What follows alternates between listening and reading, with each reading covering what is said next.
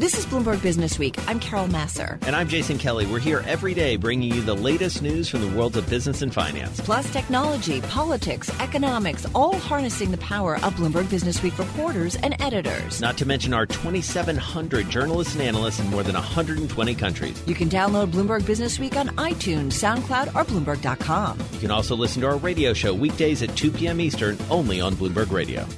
Last night took a L, but tonight I bounce back, boy. I've been broke as hell, catch the check and bounce back. All right, well, jobs, jobs, jobs. We've been hearing it for a while, and it is that time of the month where we get the jobs report. So let's break it down. We talked a little bit, Vince, about it with uh, Joe and Dave. We're going to turn to a couple very smart economists. Lindsey Piegza. She is chief economist at Stifel. She joins us on the phone from Chicago. And Steve Blitz, chief U.S. economist for T.S. Lombard joining us on the phone from New York City. Lindsey, uh, want to start with you. Top line reaction when you saw this roll across. Not as much drama, it feels like, as we as we saw in February.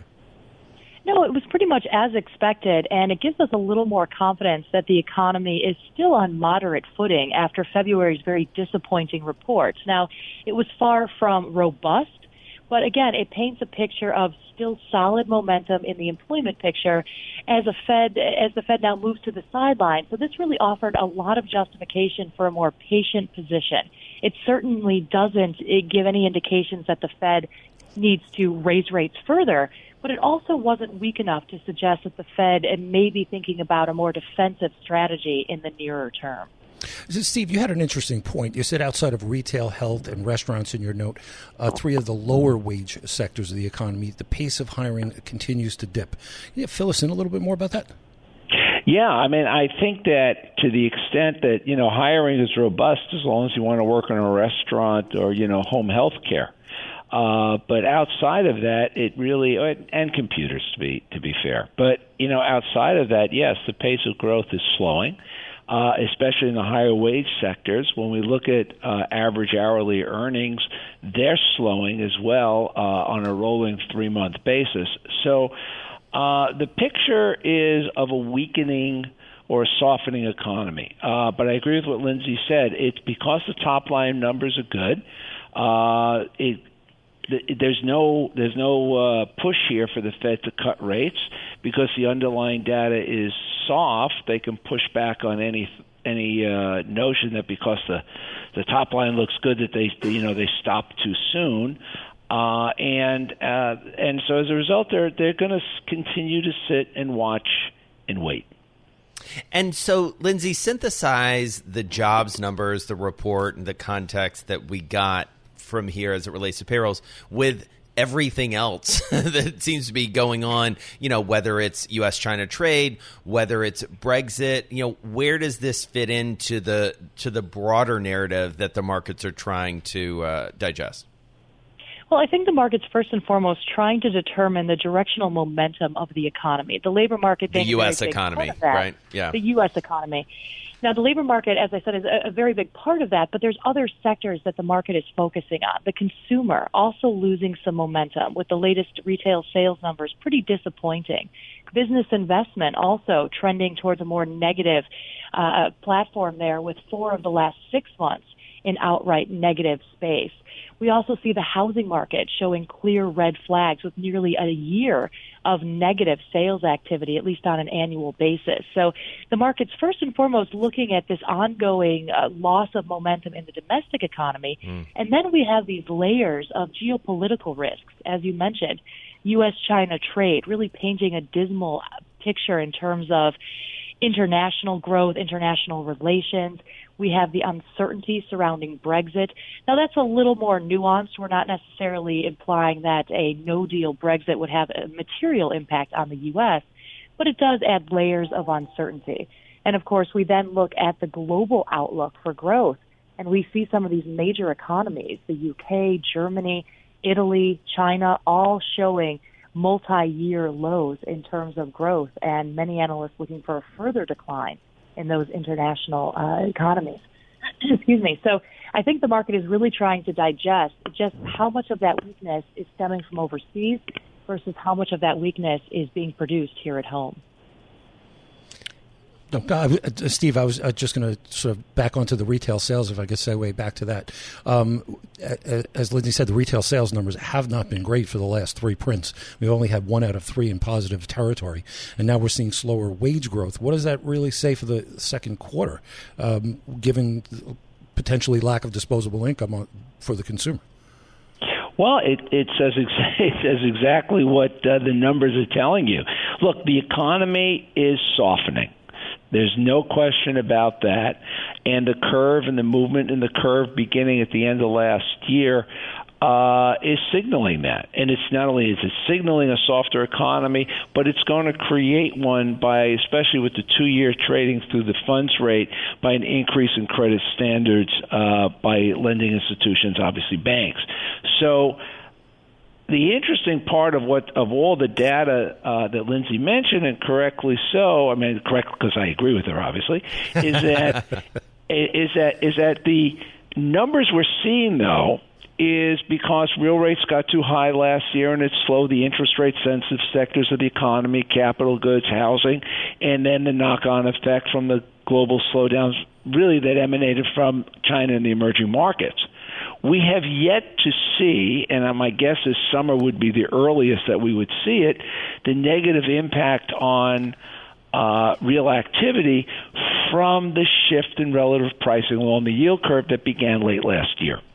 So when you take all of that together, you've got one layer of, of, of weakening, which I think should abate a little bit in the second quarter. Uh, so I think that you know if we peg first quarter growth around one five to two, then I think the second quarter could be a little better than that. A lot of it's going to be an inventory swing that's going to help that. Right. It's the third quarter though that's really going to tell the tale of the tape about the momentum. And until we get there, uh, namely the third quarter, and begin to see where the momentum of the economy is at that time, yeah. we are just on this kind of just watching and waiting and seeing and guessing. Yeah, on, steady on as momentum. she goes. All right, Steve Blitz, uh, Chief U.S. Economist for T.S. Lombard, Lindsey Piegza. She is Chief Economist at Stifel. Thank you both. This is Bloomberg Business Week with Carol Massar and Jason Kelly on Bloomberg Radio. Bill Ready, Chief Operating Officer for PayPal, joins us on the phone from San Jose, California. Bill, PayPal, so hip these days with the gram. Tell us about this. Uh, thanks for that, and thanks for having me on. Um, yeah, so you know, Instagram uh, announced uh, uh, Insta- checkout on Instagram, and you know we're working with them to to help uh, provide that. And I think it's a really great new tool for both buyers and sellers on Instagram. One of the really important trends in e-commerce over the last several years has been that there's an explosion of new places to sell uh, online. Uh, and there's a lot of great new places that shoppers are finding, you know, great, uh, you know, retailers, merchants, small businesses they want to buy from. And Instagram has very quickly become one of the most important forums uh, of buyers and sellers meeting one another. And previously, uh, the buyer would link off to a separate site to complete those purchases. Now with Instagram uh, checkout, uh, you can do that right inside of Instagram. So when you find that great thing on Instagram that you're really interested in, uh, more and more there'll be the opportunity to buy that right inside of Instagram. You can pay with PayPal to do so. Uh, and, and so we're really, really excited about what that can do to give sellers a new forum to sell in, and shoppers and buyers great places to discover really interesting things. And, and, Bill, you're not stepping into anybody's real space here. I mean, this is sort of more of an impulse buy versus, you know, Amazon's not going to be threatened by this because when you go on Amazon to buy, at least I do, I know exactly what I'm looking for. This is sort of just shopping by, you know, sweeping through photos and stuff, right? That's right, but you know, there's a tremendous amount of this that's happening already. If you sort of step back from just Instagram and think about the broader phenomenon of buyers finding things they're interested in outside of a traditional checkout or outside of a sort of traditional merchant site. Uh, when we think about this segment of our business, which is really sort of marketplaces and channel partners, uh, last year alone, we did more than $85 billion in volume of this type of activity just from our top 20 um, marketplaces and, and channel partners. That's growing at more than 40% year on year. And that doesn't include our, our legacy eBay business uh, which is one of those popular forums where people would meet. So there's a, a huge amount of this happening. Uh, of those, you know, I think Instagram is, is a place where uh, you know, there's a tremendous amount of engagement already of this type, and so bringing that natively into Instagram with the option to pay with PayPal, I think, can lead to a lot more commerce, not just for small businesses and impulse purchases, but major brands and retailers are thinking about that as a key channel to engage, and so I think there's big opportunities for them as well. So, Bill, what, one of the things I find interesting about your background and, and, your job now is that you know we mentioned you're the COO of PayPal overall, um, but and and I believe this is correct, and I hope you'll correct me if I'm wrong. Um, you also oversee Braintree, which is the the company that sort of brought you into the PayPal family, and also Venmo. So, help us understand what you take away from that in terms of some of this behavior that you're alluding to. I mean, Venmo, I think, is has been such a phenomenon, and and you know I use it with my kids and my friends and and uh, and things like that. So uh, help us understand what you're seeing from a behavior perspective. Yeah, yeah, you're absolutely correct. I, I joined Braintree, or excuse me, I joined PayPal as CEO of Braintree and Venmo uh, more than five years ago. And Braintree, for those that aren't familiar, it's the payment platform behind Uber, Airbnb, right. Dropbox, Hotel Tonight, like all these great new apps. And so we see a huge cross section of this kind of activity. And then Venmo itself $19 billion in volume, growing at 80% year on year uh, in our last quarter that we reported. So a huge amount of activity. But the interesting thing is, people are finding finding all kinds of new places to engage. Social is, a, is an important part of that. So, uh, you know, Venmo certainly the you know the the conversations that happen there are a big part of the engagement. When you think about Instagram, you know, I think a really powerful part of uh, what's happening with Instagram is the social phenomenon of people saying, "Oh, here's a designer that I'm really interested in, or here's a brand I'm really right. interested in. And you get to see what your friends are following and what they're interested in. And I think those are powerful signals. And so I think these phenomenons of, you know, uh, buyers meeting sellers in new forums, there's a tremendous amount of that. But then also people getting signals from their friends of what's interesting to them right. uh, and, and, and, and following in these forums what their friends are interested in. I think that's a big part of the interesting new opportunity with Instagram checkout is, is that you know you have the opportunity to go really engage with the great brands and great sellers that you, you follow already or that your friends are following and that you follow because of, of their interest. Uh, just one last question before we let you go. What uh, what are you seeing as it sort of bubbles up, especially from your small uh, business customers, in terms of their mood, their feel about their own, that sort of their sort of your customers' customers. What what are you seeing from them in terms of their willingness to spend and, and where they're uh, where they're spending their money? Only got about forty five seconds small businesses, you know, they're a huge part of the economy. 60 to 70 percent of all jobs in, in developed markets, uh, you know, come from small businesses. So, huge part of the economy. A big focus for us. One of the things we're doing beyond helping those small businesses find new forms of selling is getting them access to their money faster. Um, in a lot of ways, as you've introduced electronic payment forms and things like that, the technology got faster, but the money got slower. So right. we're doing things like Funds Now, instant transfer to bank that get them their money in seconds versus, you know, a lot of other electronic payment providers may hold their money for days or weeks at a time. We're putting that in their pocket right away, which gives them more opportunity to invest in their businesses, hire more employees, develop that new product, uh, engage in that new forum to sell. So there's a lot we're doing for, for the 20 million plus businesses that we serve beyond these things. But, uh, you know, there's, there's a lot of exciting new things developing there and we want to give them not only the tools to engage in those right. forums and, and those exciting new things, but also give them better access to their money. Great stuff. Bill Ready, Chief Operating Officer of PayPal, also the CEO of Braintree and Venmo, the pride of Kentucky, Vince Cignarella. Uh, Bill Ready is uh, in the University of Louisville, Louisville, as we say. All right. Uh, you're listening to Bloomberg Business Week. Jason Kelly, Vince Cignarella here with you on a Friday afternoon. This is Bloomberg. This is Bloomberg Business Week with Carol Massar and Jason Kelly on Bloomberg Radio.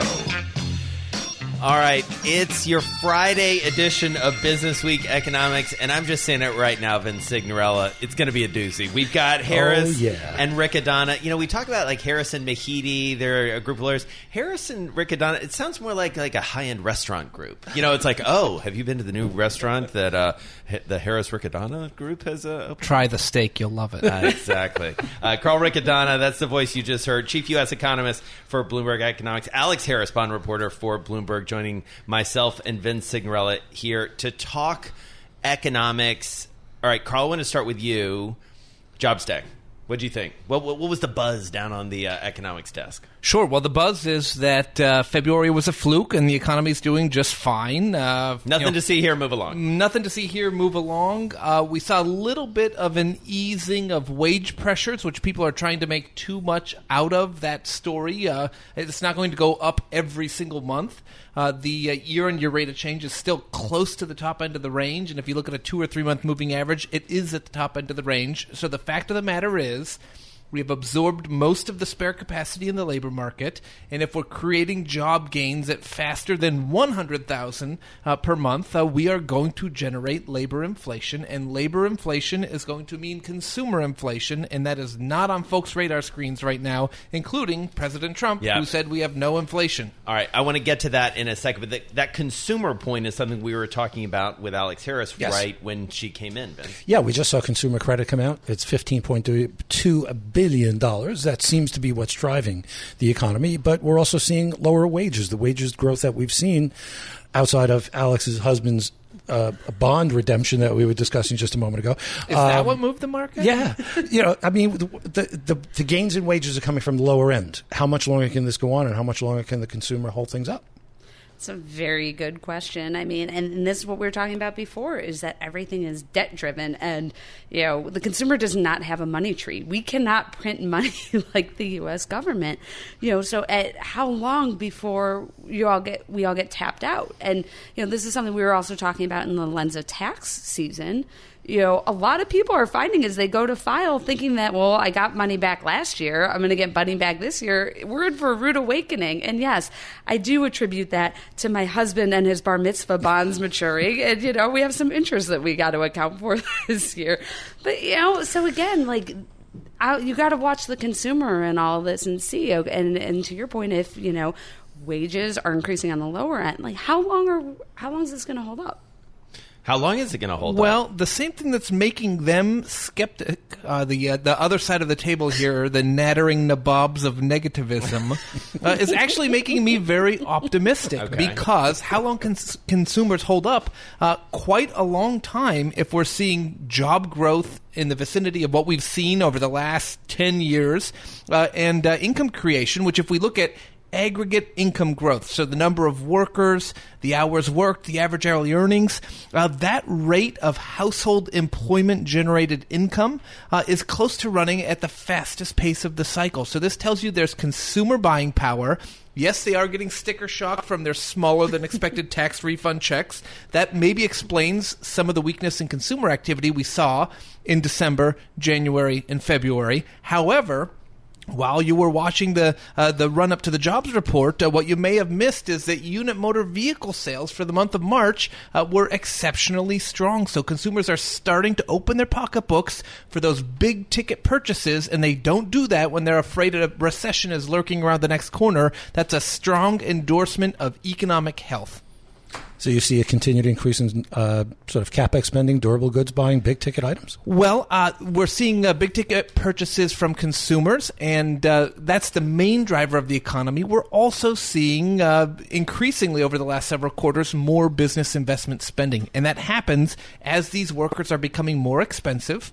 Because average hourly earnings are creeping higher, Right. businesses are looking for ways to minimize labor costs, and that means capital investment. And that has been something that has recently emerged in the economic data. Classic middle of the ball game development. So we're here 40 quarters out from the Great Recession, tying the record of the 1990s, and this game ain't over. It's a doubleheader.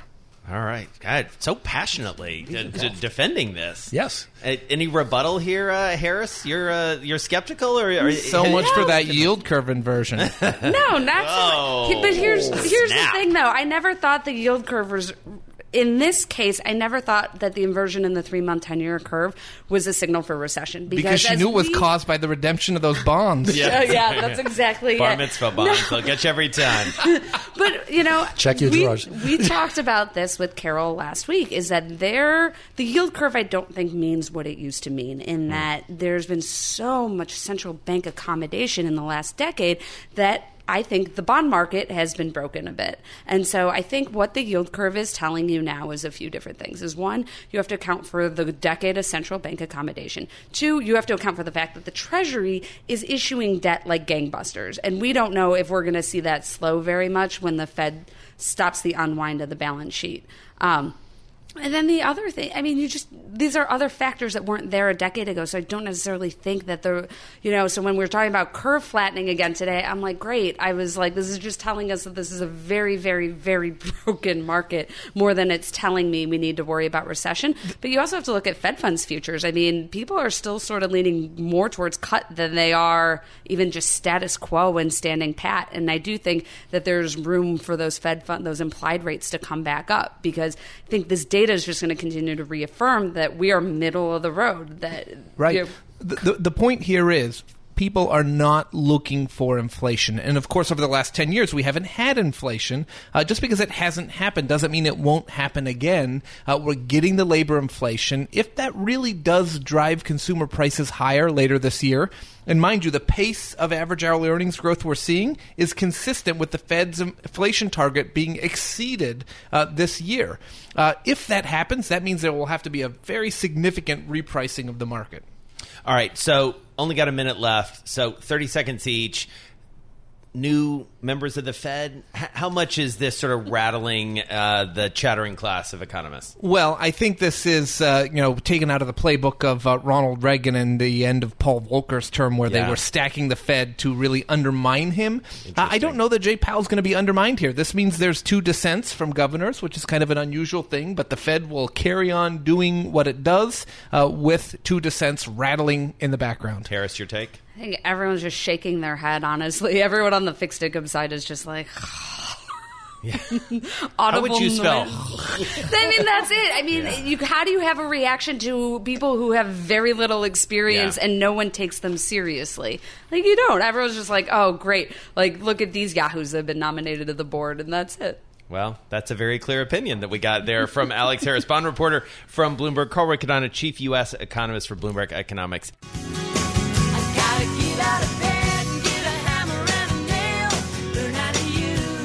All right, you know, Indigo Girls, Friday afternoon, hammering a nail, building some houses.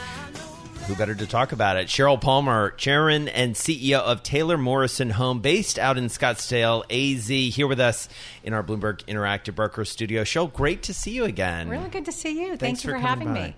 All right, so it was Jobs Day. We've been talking a lot about that. So let's start there, Okay. um, because obviously you work in a very labor sensitive, shall we say, uh, industry. What did you make of the report, and and what do you see?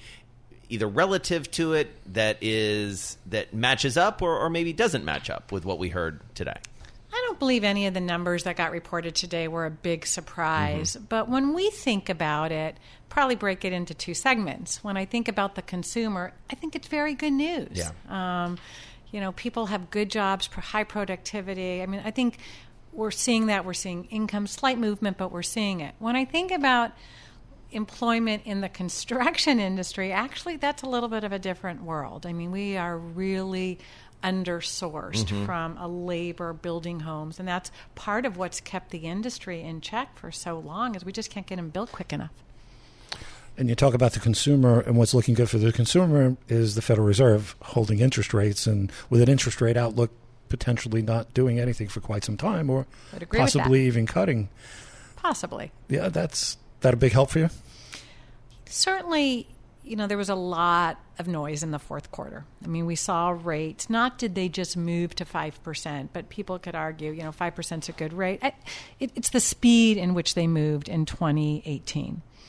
Um, because we had some very interesting stats within our own organization at Taylor Morrison where people could afford to buy more. But it's a it's it's like if gas moves fifty cents in a month, people don't drive this month, right? Right. They don't they don't go on vacation. So it's kind of the same. So there was this emotional impact of the interest rates. We are now seeing rates basically at the same level, even below where they were early last year.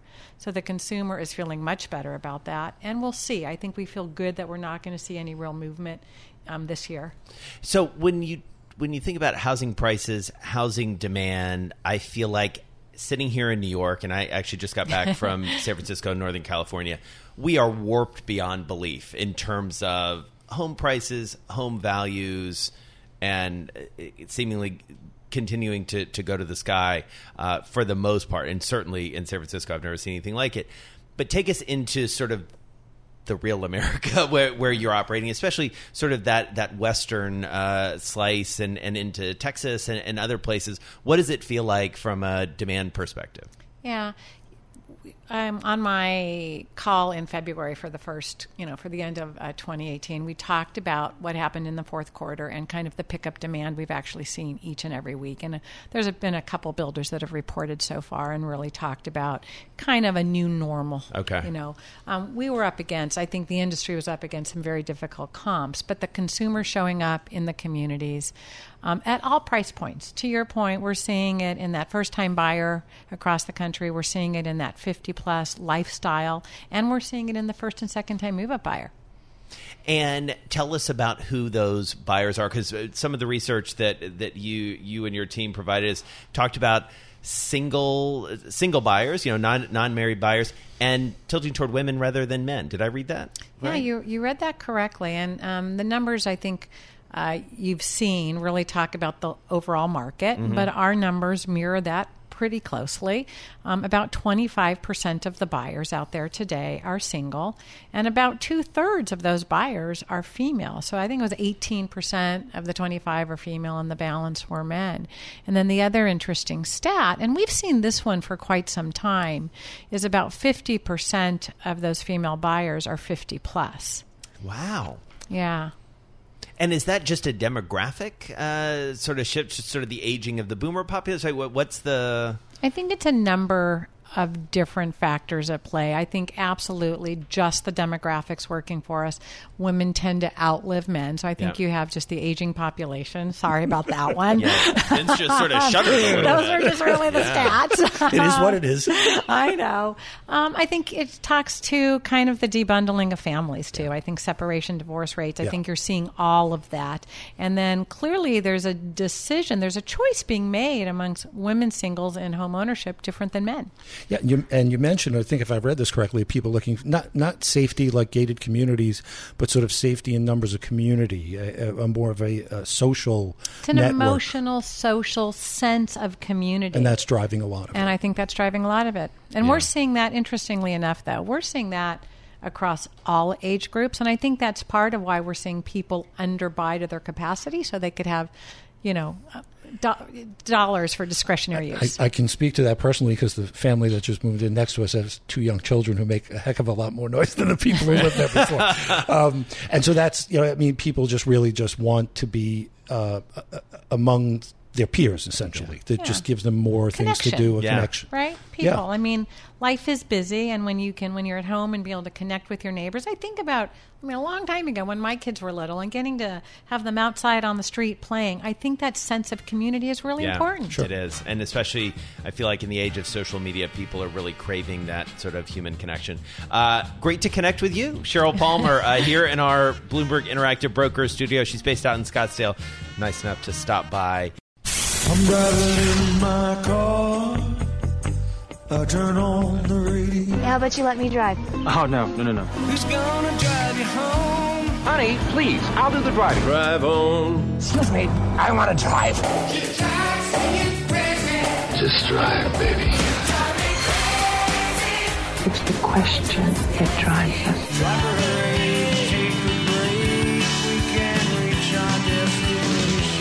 This is the drive to the close. That funky music will drive us till the dawn. On Bloomberg Radio. And it is time for the drive to the close. Aaron Kennon, co founder and CEO of Clear Harbor Asset Management. They've got more than $700 million in assets. He joins us on the phone from New York City. Aaron, great to be back with you. Thanks for joining us. Thanks for having me. All right, so a little green on the screen today. Vince Cignarella and I have been watching this day play out. Not a lot of drama uh, post jobs report uh, here early in the month, looking back at March. So, what do you make of that to start? What we heard from an economic perspective from those payrolls? Well, it's interesting. We s- certainly saw a weak number uh, in the last data point, but but this morning was quite positive, back towards that sort of positive trend line, Jason. And I think what's what's sort of ironic about what we're seeing in the overall market this year is that uh, earnings expectations have trended dramatically lower, probably looking for three and a half percent growth among, among average analyst estimates versus, let's say, a 22 percent earnings growth uh, rate last year. GDP is certainly trending downward, not upward. And of course, last year markets were down. That is, the equity markets were down. And this year, equity markets are up nicely at sort of like a 70% annualized pace. Of course, that most likely can't continue. But uh, the irony of, of, of those two data points is, is quite uh, interesting. And and I would attribute it, frankly, to, to two items. One is easy monetary policy, both home and abroad, and, and the shift in monetary policy at the commencement of the year both home and abroad, uh, as well as the, the, the buyback data, which has been extraordinarily robust. Um, I think there's this perception that there's a fear of missing out in the equity market, and that's why equities are moving higher. But the data doesn't really point to that when you look at the flows data. It's actually pointing to massive corporate purchases of equities, and um, that certainly has uh, thrusted the market upward. This is Vincent. First of all, Aaron, uh, congratulations. Forbes Magazine 2019 list of best in-state wealth advisors. Excellent. Thank you. Uh, you're welcome. Had, with that, you, are saying, I mean, how well we've been doing so far, and obviously quick t- uh, turnaround from 2018. A lot of headwinds or potential headwinds facing us. Geopolitical events. We got the trade war still not solved. The presidential election coming up, and the reality of a potential hard Brexit next Friday. Um, do you see any of these really impacting us dramatically? Well, you know, th- these are all important points, and we could we could add to them, right? Venezuela, sure. Iran, North Korea, um, and and we always have these various hot uh, points. I, I do think certainly speed bumps will be uh, met along the way. Uh, the hard Brexit uh, certainly has repercussions for currency. I think the conversations with China and the U.S. seem to be trending in a positive direction. Um, what's interesting is the, the Chinese equity market rebounded long before there was sort of optimism of a quote unquote deal with the U.S. I think the Chinese equity markets are now up over 30% year to date. And the U.S. market, of course, is up over 15% here in the U.S. And so um, I almost feel like the, the pendulum has shifted a little bit where we're perhaps a little overly optimistic. But at the end of the day, global growth, um, global earnings, and global capital flows will drive the underlying markets. And I think we need to keep our eye on, on those balls.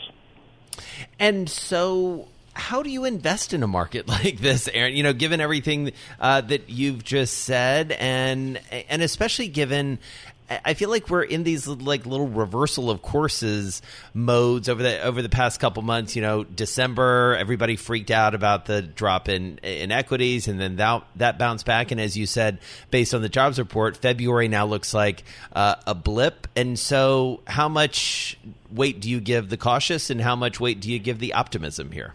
And and yeah. what is that? And how does that translate into a strategy? Right. So that's a great question. And to us, it's every client is different. Mm-hmm. Every client is wired differently, whether it's institutional or individual. So risk management and understanding their own risk appetite, whether it's emotional risk appetite or financial risk appetite, meaning their willingness to see their portfolio draw down significantly, those are all really important things. And then we need to sort of size up our asset classes, where we are in the valuation for each asset class, how much of that asset class needs to be allocated to each client portfolio so that they can achieve their goals without taking what we call the scenic route uh, or yeah. to avoid taking uh, the scenic route. Um, sometimes clients uh, take on excess uh, risk to achieve a goal that doesn't require that excess risk. So it, it's really client dependent. But as it pertains to different interesting opportunities in the market, we're seeing a lot out there across credit and across equities. I mean, you look at the proliferation of semiconductors, whether it, it, you're you're talking about the uh, onset of 5G or self-driving or yeah. AI, the growth of data centers, uh, just within technology, that's a really interesting space. There's a huge oligopoly there. Um, the the water distribution utilities and natural gas distribution utilities is one area within the utility segment that the media that frankly doesn't talk about because it's like sort of small cap mid cap. And we just hear about the electric generation utilities that frankly have cost overruns as long, as far as the eye can see oftentimes. And so we try to look under the hood at things that other people are not always looking at. Um, but at the end of the day we're also trying to size up um, you know where the global economy is headed so that we're not um, you know, sort of allocating capital excessively at moments when we're when we're perhaps supposed to be putting our foot at least on the on the, on the brake a little bit.